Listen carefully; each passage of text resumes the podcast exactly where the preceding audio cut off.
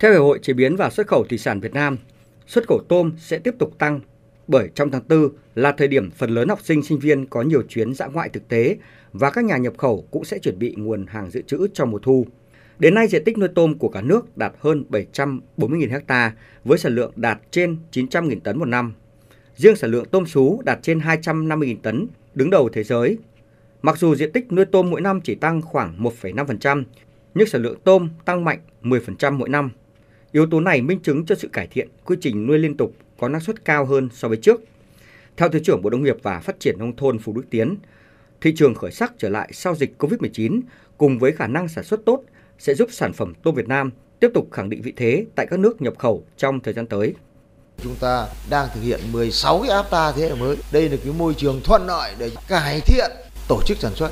Phải đảm bảo được truy xuất nguồn gốc, đảm bảo được cái quy trình từ giống, thức ăn dinh dưỡng, thu y phòng bệnh, an toàn sinh học cho đến thu hoạch, sơ chế và chế biến.